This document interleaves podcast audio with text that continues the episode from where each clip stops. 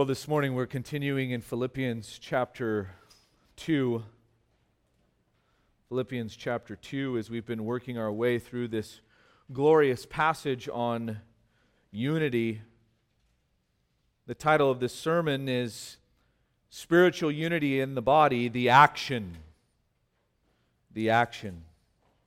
And this morning we're going to be looking at the greatest virtue of all the virtue above all virtues.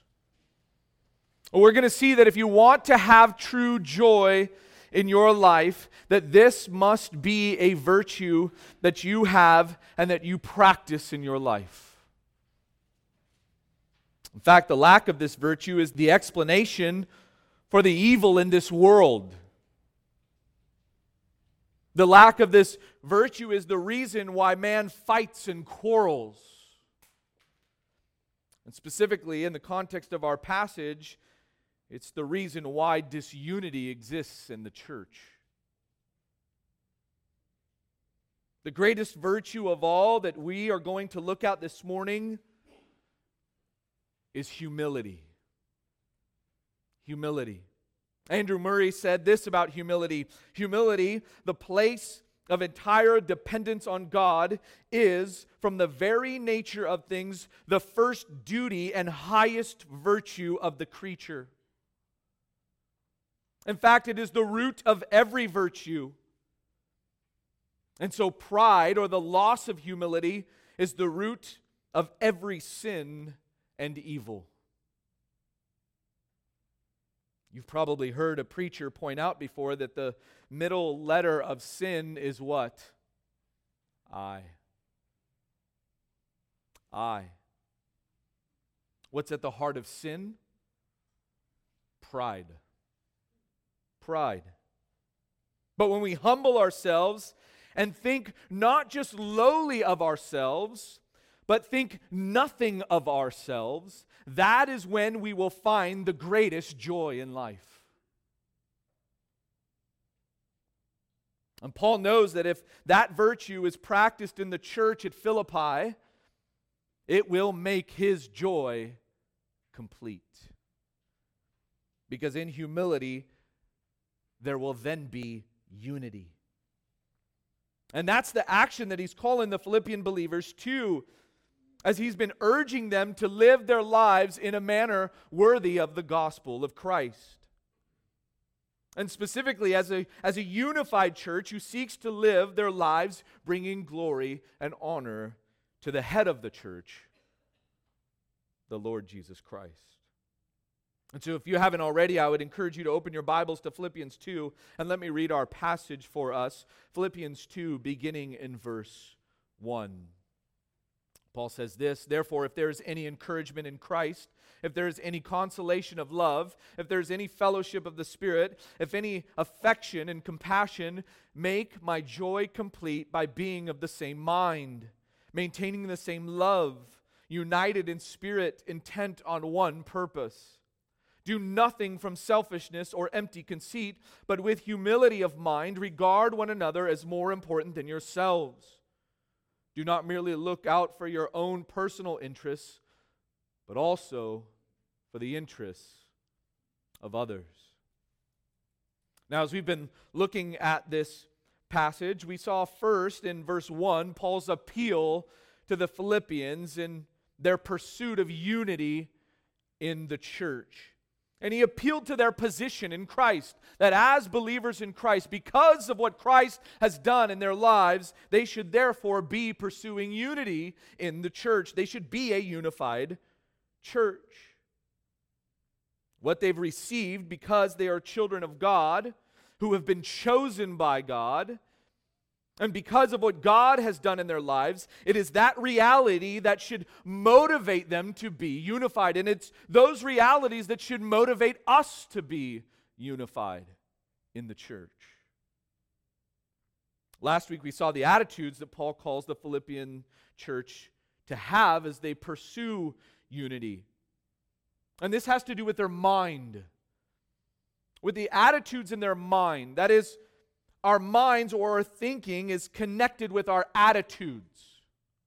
It's connected with our attitudes. And what Paul is calling for in verse 2 is for believers in the church to be of the same mind. In fact, let me draw your attention back to verse 2 and notice his call to unity. He says, Make my joy complete by being of the same mind. Fill up my joy. How? By being of the same mind. Being of the same mind is Paul's call to unity in the church. They need to have the same attitudes or be thinking the same thing. They must be unified. And it happens through, notice what he says there, maintaining love, being united in spirit and intent on one purpose, or having one mind, thinking one thing, one purpose, one goal. They need to have a loving attitude, an agreeing attitude, and a gospel centered attitude as they pursue unity in the church. But now we're going to look at the action of pursuing unity. And if we were to boil this down into one word, we could say that the means through which unity is accomplished is humility. The means through which unity is accomplished in the body of Christ is humility. Humility is the key word.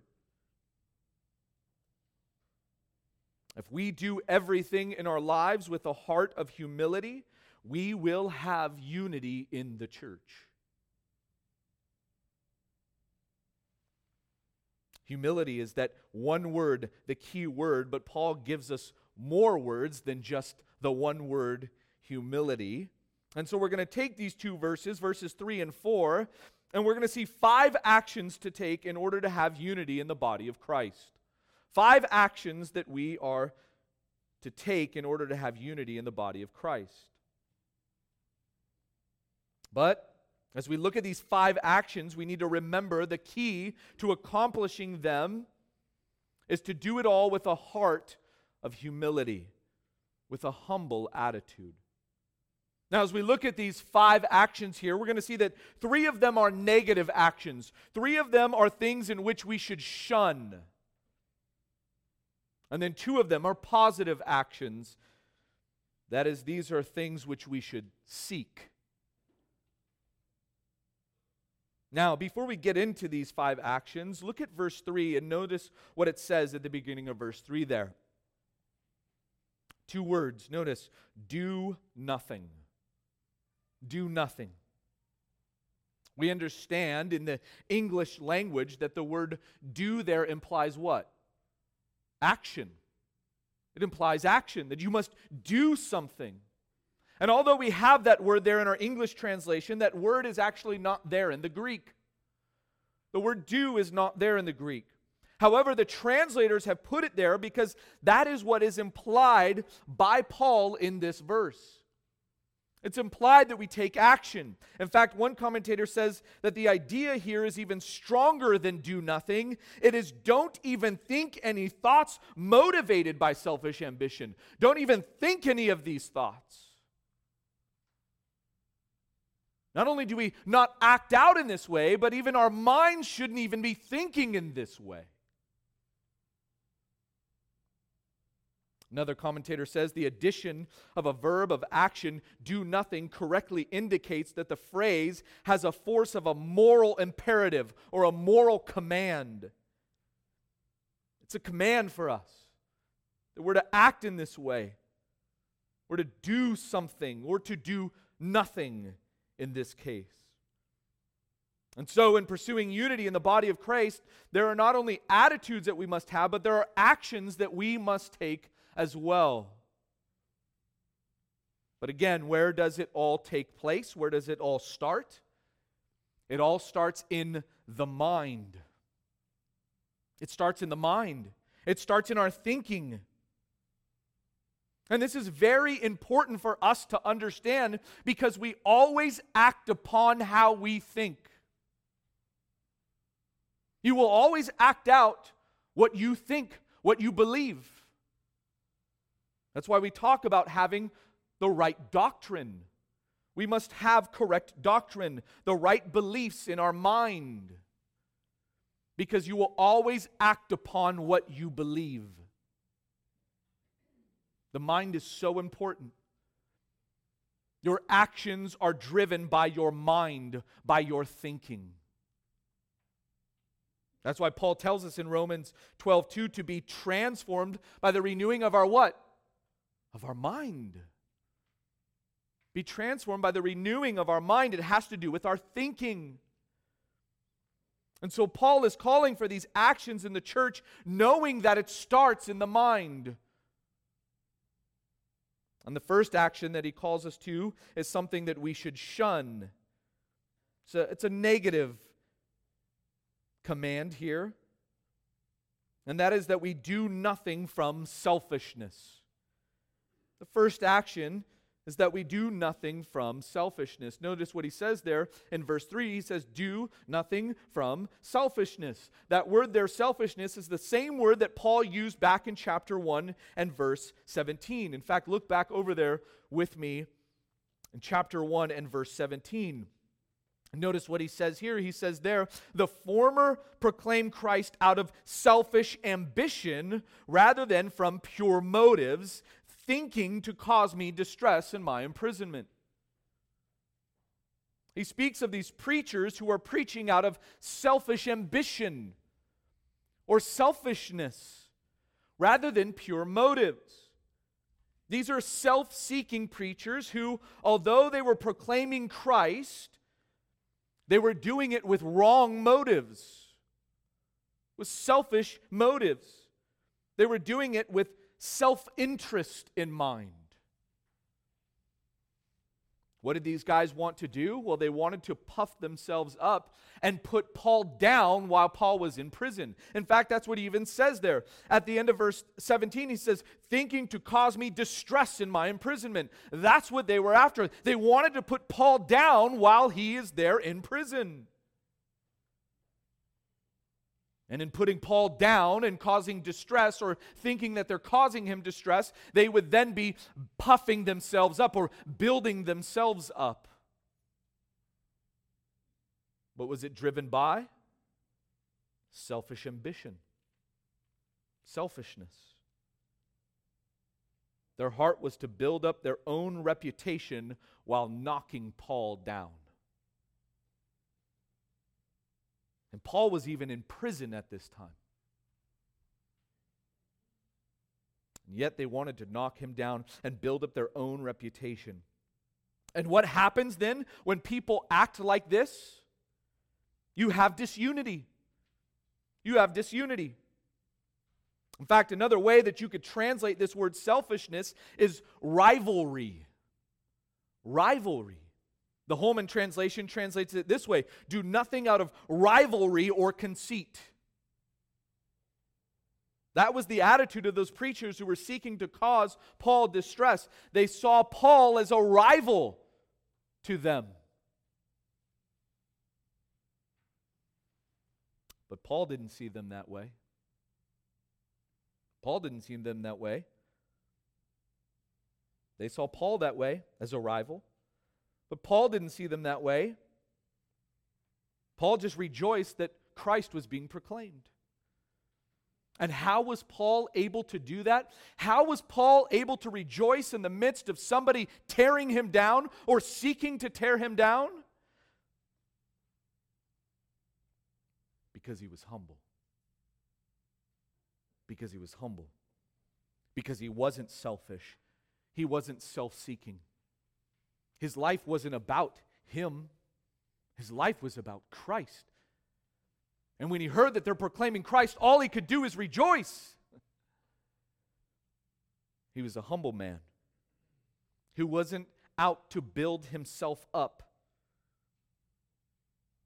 but he was humble and therefore able to have joy. This word selfishness was used by Aristotle where it denotes a self seeking pursuit of political office by unfair means. He describes politicians who acted this way, which caused quarreling and strife. They were seeking a political office by unfair means, by putting other people down, and in turn building themselves up. And when a person acts in a selfish manner by demeaning other people to get their own way, the result is always going to be what? Strife, quarreling, disunity. You won't have unity in an environment like that. And Paul knows that this even happens in the church, within the context of the church, which is why he's calling for the church to do nothing from selfishness. There should be no rivals in the church. We're on a team. We're brothers and sisters in Christ. And we're to live our lives to bring glory and honor to Him. There should be no selfishness in the body of Christ. And so, if we want to have unity, our actions must be driven from humility, not from selfishness or self seeking motives. A second action that we're to shun is empty conceit. Empty conceit. Not only do we do nothing from selfishness, but we do nothing from empty conceit. This now, here, this word empty conceit is the only place where this word appears in the New Testament. And it's a compound word from two Greek words, kenos and doxa. Kenos and doxa. Kenos means empty, and doxa means glory. Glory. You've probably heard the word doxology, giving glory. And so we could say that this word here means empty glory or vain glory. One translation of this is even empty pride. Empty pride. And this is a person who seeks to promote their own glory. They're out to promote their own glory. This is a, a prideful person who has an erroneous opinion of themselves. They've got an erroneous opinion of themselves because they think too highly of themselves, which is a wrong way to think about themselves. They think too much of themselves, and they set themselves up and try and put themselves on display to show off their glory. When in reality, all that is is just a facade. It's just, it's a false illusion. But all they're focused on is building themselves up. They want to put themselves out in front of people and build themselves up. They're egotistical and conceited people who think only of themselves. You've probably met someone like this before in your life. Someone who is egotistical and conceited, a hotshot know it all but you know that they really don't know what they're talking about. That's a person that has empty conceit, that is filled with empty conceit. But why do they do it? Why do they act in that manner? Why do they act in that way? Because they're trying to gain glory for who? For themselves. They want glory for themselves. But this is the total opposite of how Christ acted. The total opposite of how Christ acted. In fact, look down at verse 8, chapter 2 and verse 8. Notice what Paul says there. Speaking of Christ, he says, Being found in appearance as a man, he humbled himself by becoming obedient to the point of death, even death on a cross. For this reason also, God highly exalted him and bestowed on him the name which is above every name. What did Christ do? He humbled himself. And what did God do then? He exalted Christ. He exalted the humble Christ. People who are seeking their own glory are prideful people who think too highly of themselves. And what does God say about the proud person? Let me tell you what God says about the proud person. James 4 6 says this, but he gives a greater grace. Therefore, it says, God is opposed to the proud, but gives grace to the humble. God is opposed to the proud. He's opposed to the person who is acting with empty conceit or vain glory, seeking to build themselves up. Why? Why is God opposed to the proud? Because who is the only one that's worthy of glory? He is. He is the only one that is worthy of glory. God is the only one who deserves all glory. And he won't share his glory with anyone. Isaiah 42 8 tells us. God will share his glory with no one. Empty conceit or Vainglory or selfish ambition, as some translations translate this, seeks to take the glory that belongs only to God and give it to self. It wants to attract attention and, and seek to win praise, or out to, to get praise for themselves. And here's how these two words in this, this verse are related to each other selfishness and empty conceit. These two words have a relationship to one another. Selfishness is knocking a, another person down, such as the, the preachers were doing to Paul while he was in prison. Selfishness is knocking another person down in order to build yourself up, while empty conceit is setting oneself up. But both of them are acting in a way that is self seeking and self promoting. And having empty conceit, you may not knock another person down, but you're definitely trying to build yourself up. Those are negative actions. Negative actions, things that we should shun in the body of Christ in order to have unity in the body of Christ. We need to shun these things.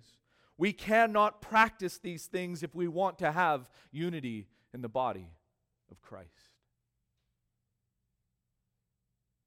And so, those are the two negative actions, the things that we should shun. Let's move to a third action, which is what we are to seek. That is, this is a positive one.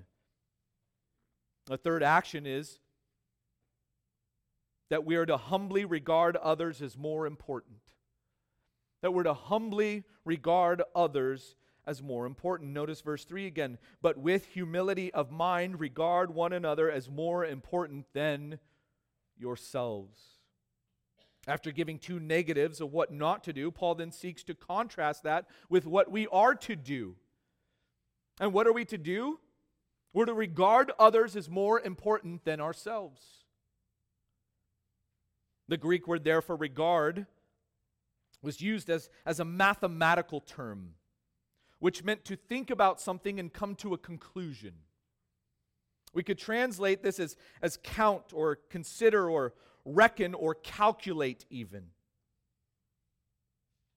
And the idea that Paul is conveying here is this that you, you estimate the interests of others, you consider the, the interests of other people, then you take your own interests and you subtract those, and that equals what should be of importance to you. That's the math equation. You consider the interests of others, you take your own interests, you subtract them, and that equals what must be of importance to us, which is the interest of others, right? It's a simple math equation. Your interests minus my interests is what's important. And this is not something that is done as some momentary act of politeness, like holding the door for someone else or giving a quick compliment to someone. Oh, I'm considering their interest because I'm going to give them a quick compliment. Do something nice for them. But this has the idea of, an, of engaging in an intellectual process and considering or pondering in your mind the other person as more important than yourself. That's the idea here that Paul has in mind. It's to be selfless and others focused, not self focused. You see, the reason why there is disunity in the body of Christ is because people too often spend a lot of time in an intellectual process thinking about me, thinking about number one. And they'll consider their own interests and they'll ponder their own interests instead of taking the time to consider other people's interests and thinking about them. They'll think long and hard about themselves and give little to no time thinking about others. But Paul is urging us to be others minded, to be others minded, others focused, and seeking the good of others. Henry Morris says this he says, A modern psychological ploy is to attribute many personal and social problems to individual lack of self esteem. The scriptures, however, urge each of us to have other esteem, not self esteem. Our real problem is self centeredness and too much self esteem. However, Paul urges us to be lowly minded, not high minded, seeking the good of others, not concerned with ourselves. That's the action that we're to take. We're to be thinking consistently about others and their interests.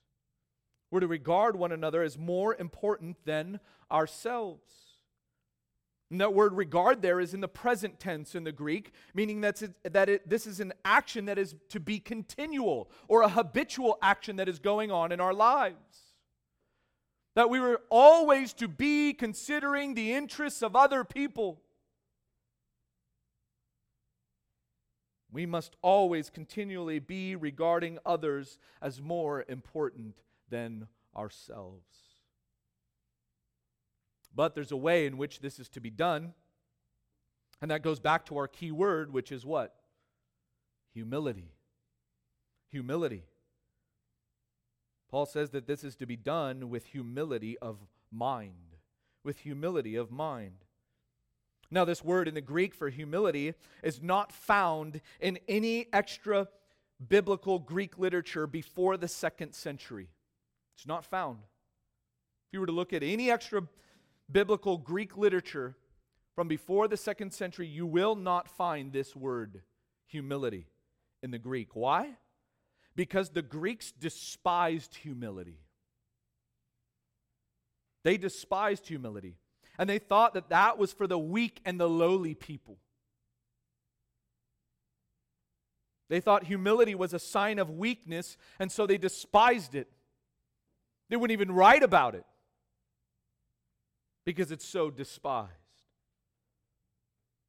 But Paul knows that that is exactly what God desires, right? God desires humility in his people. Paul knows the Old Testament scriptures like Isaiah 2:12 which says, "For the Lord of hosts will have a day of reckoning against everyone who is proud and lofty, and against everyone who is lifted up, that he may be abased." Paul knows that that's the heart of God. He knows the words of Jesus who said in Matthew 11 29, Take my yoke upon you and learn from me, for I am gentle and humble in heart. He's a humble Savior. Humility is, as Andrew Murray said, the highest virtue of all virtues. Why? Because humility is that virtue by which we see ourselves for who we really are. And that is as nothing. As nothing. That we are nothing. In the 1800s, an evangelist and preacher named George Mueller cared for over 10,000 orphans and established over 100 day schools for children so that they could learn the Word of God.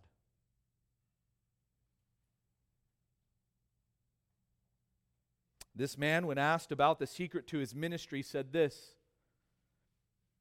There was a day when I died, utterly died died to George Mueller. His opinions, preferences, tastes, and will. Died to the world, its approval or censure. Died to the approval or blame, even of my brethren and friends. And since then, I have studied to show myself approved only to God. What was the secret to his success in his ministry? He died to himself. He died to self. This is a humble man. And he was able to be used by God because he didn't think about himself. But he died to self. And who did he think of? He thought of others. He thought of these orphans. He thought of these children and how much they need to hear the scriptures and how they need to be taught the word of God. He died to self. Peter talks about humility using the illustration of clothes in 1 Peter 5 5. In fact, turn over there with me in your Bibles to 1 Peter 5.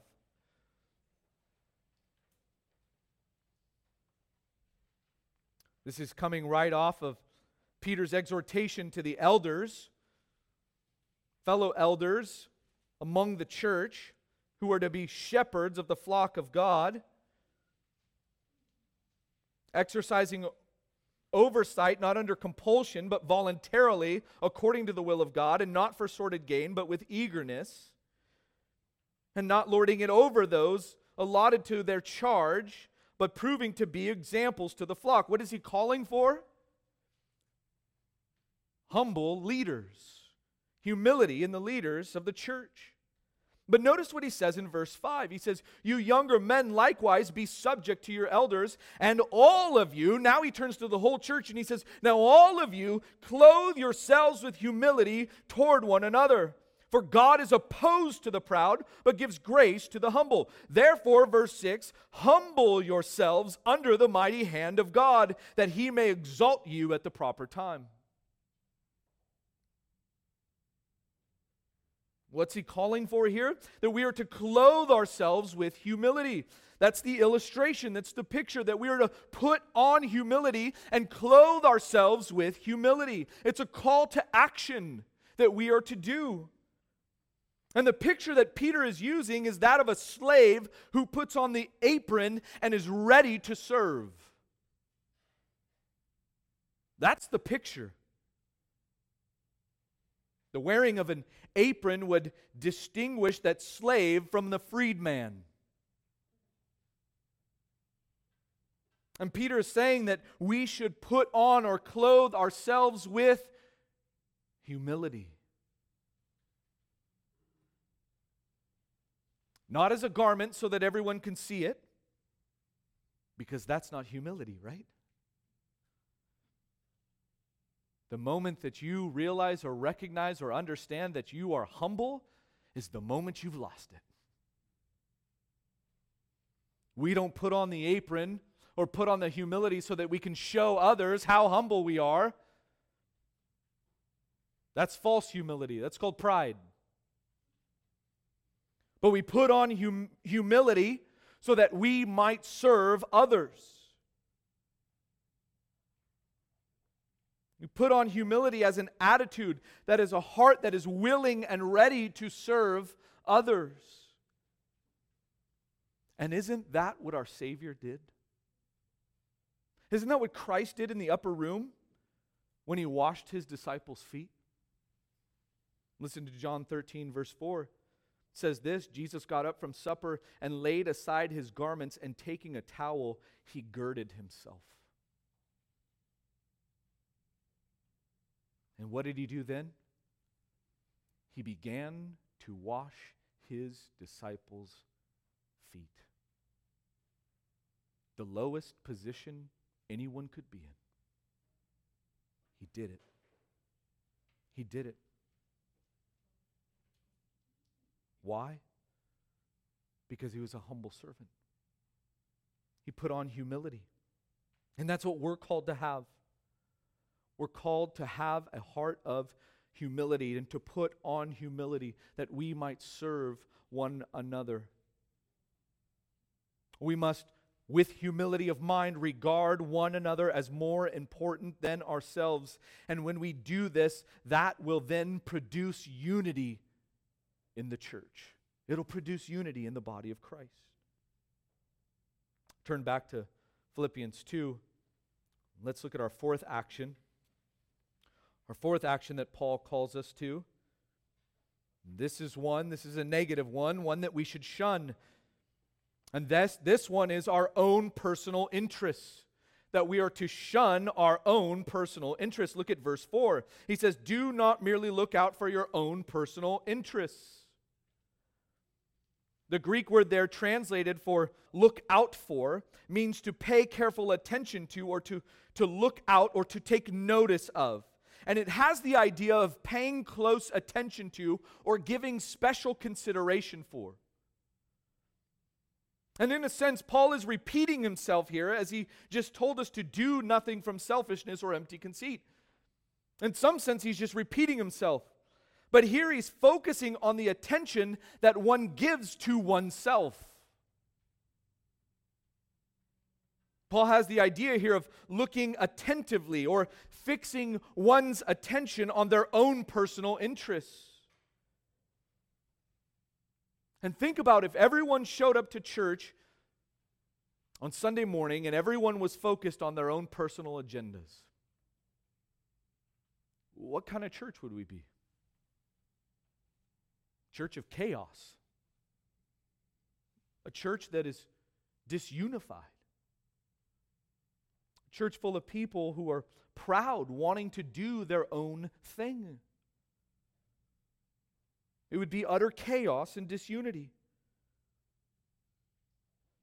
In fact, Paul was dealing with people like this while he was in prison at this very time that he's writing this letter to the Philippians. Look over at chapter 2 and verse 19 and notice what he says there. He says this, but I hope in the Lord Jesus to send Timothy to you shortly, so that I also may be encouraged when I learn of your condition. For I have no one else of kindred spirit who will genuinely be concerned for your welfare.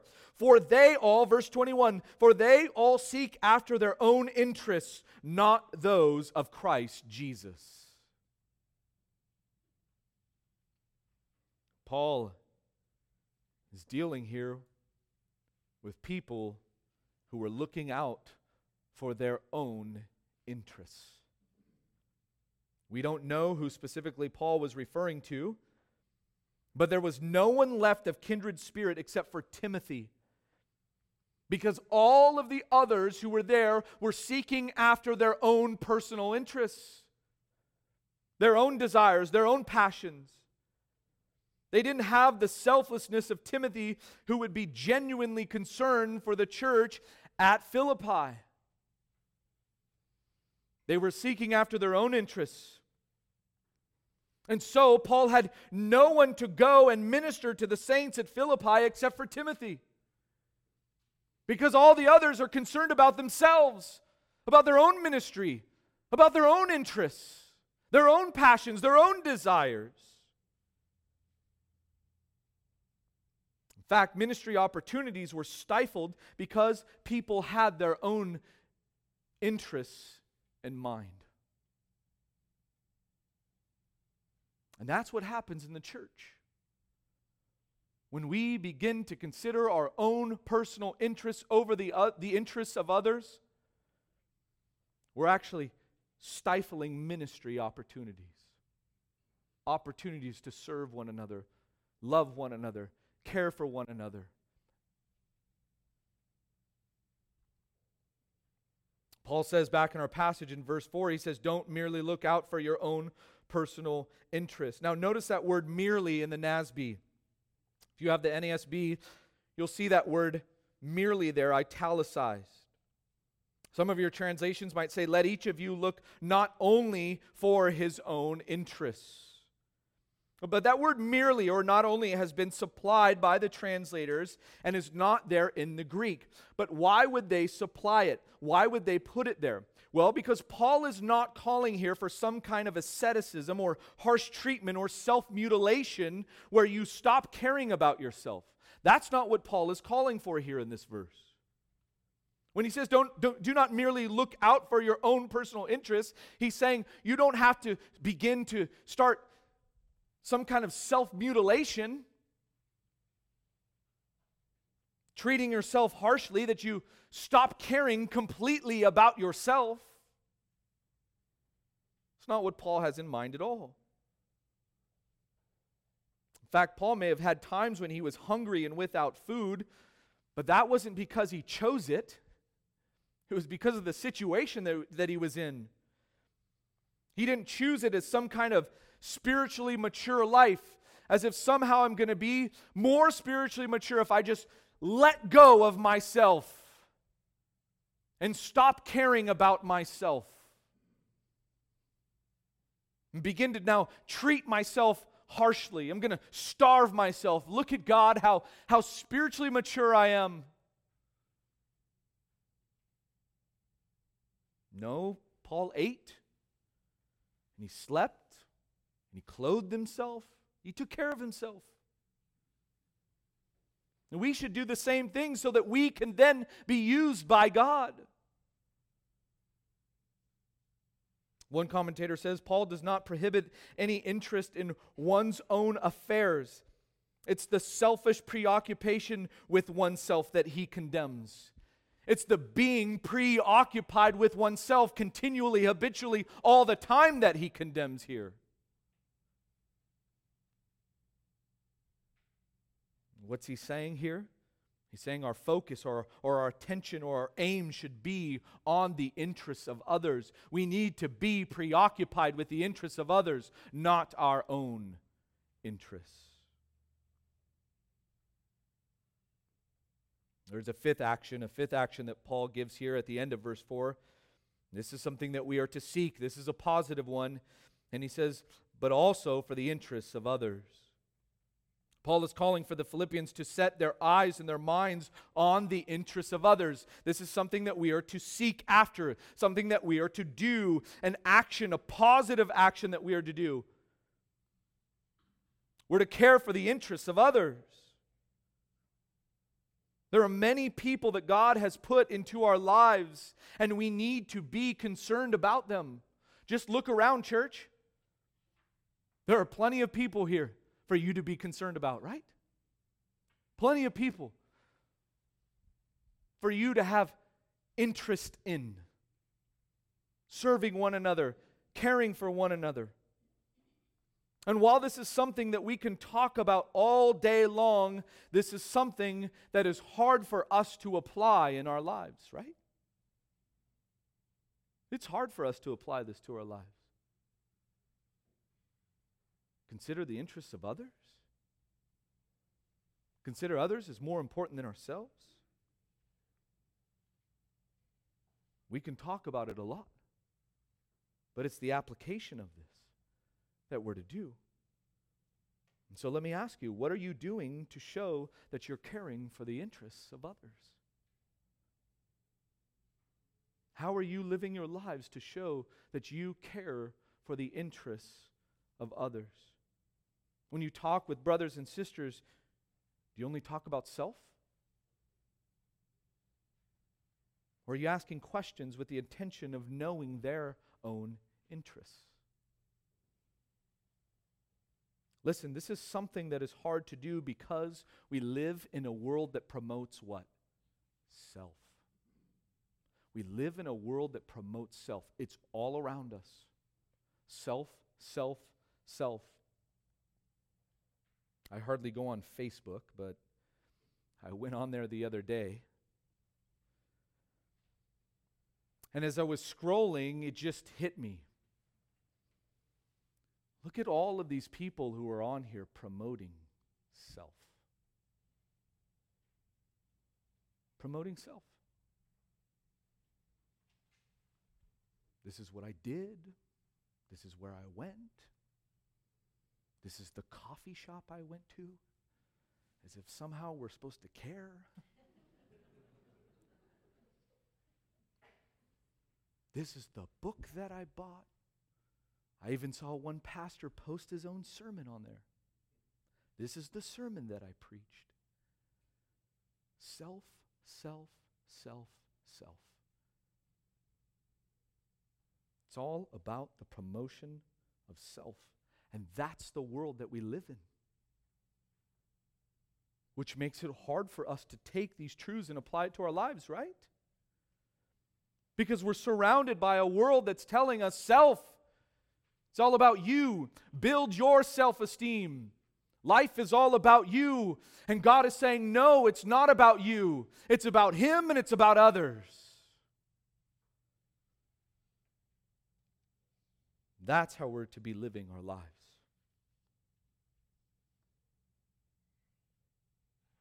And we're to do all of this with a heart of humility. F.B. Meyer said this about humility in the Christian life. He said, I used to think that God's gifts were on the shelves, one above the other, and that the taller we grew in Christian character, the more easily we could reach them. I now find that God's gifts are on the shelves one beneath the other, and that it's not a question of growing taller, but of stooping lower. He figured it out. He understood what the scriptures tell us to do, what God calls us to do, and how we are to live our lives. That we're not to be building ourselves up with selfish actions, but we're to be stooping lower as we serve one another, as we care for one another. And when we're selfless and humble and regard others as more important than ourselves and look out for the interests of others, that is the environment in which you will see unity happen. because it will be a place that is filled with joy. Joy to serve one another, joy to care for one another, joy to love one another, seek after the interests of other people. When we live our lives with a heart of humility, seeking after this, we will see unity happen in the church. Paul wanted to see that in the church at Philippi because he knew that that is what would make his joy complete. May we take these truths and apply them to our lives as we continue to pursue and maintain unity in the body of Christ here at Faith Bible Church. Let's pray. Father,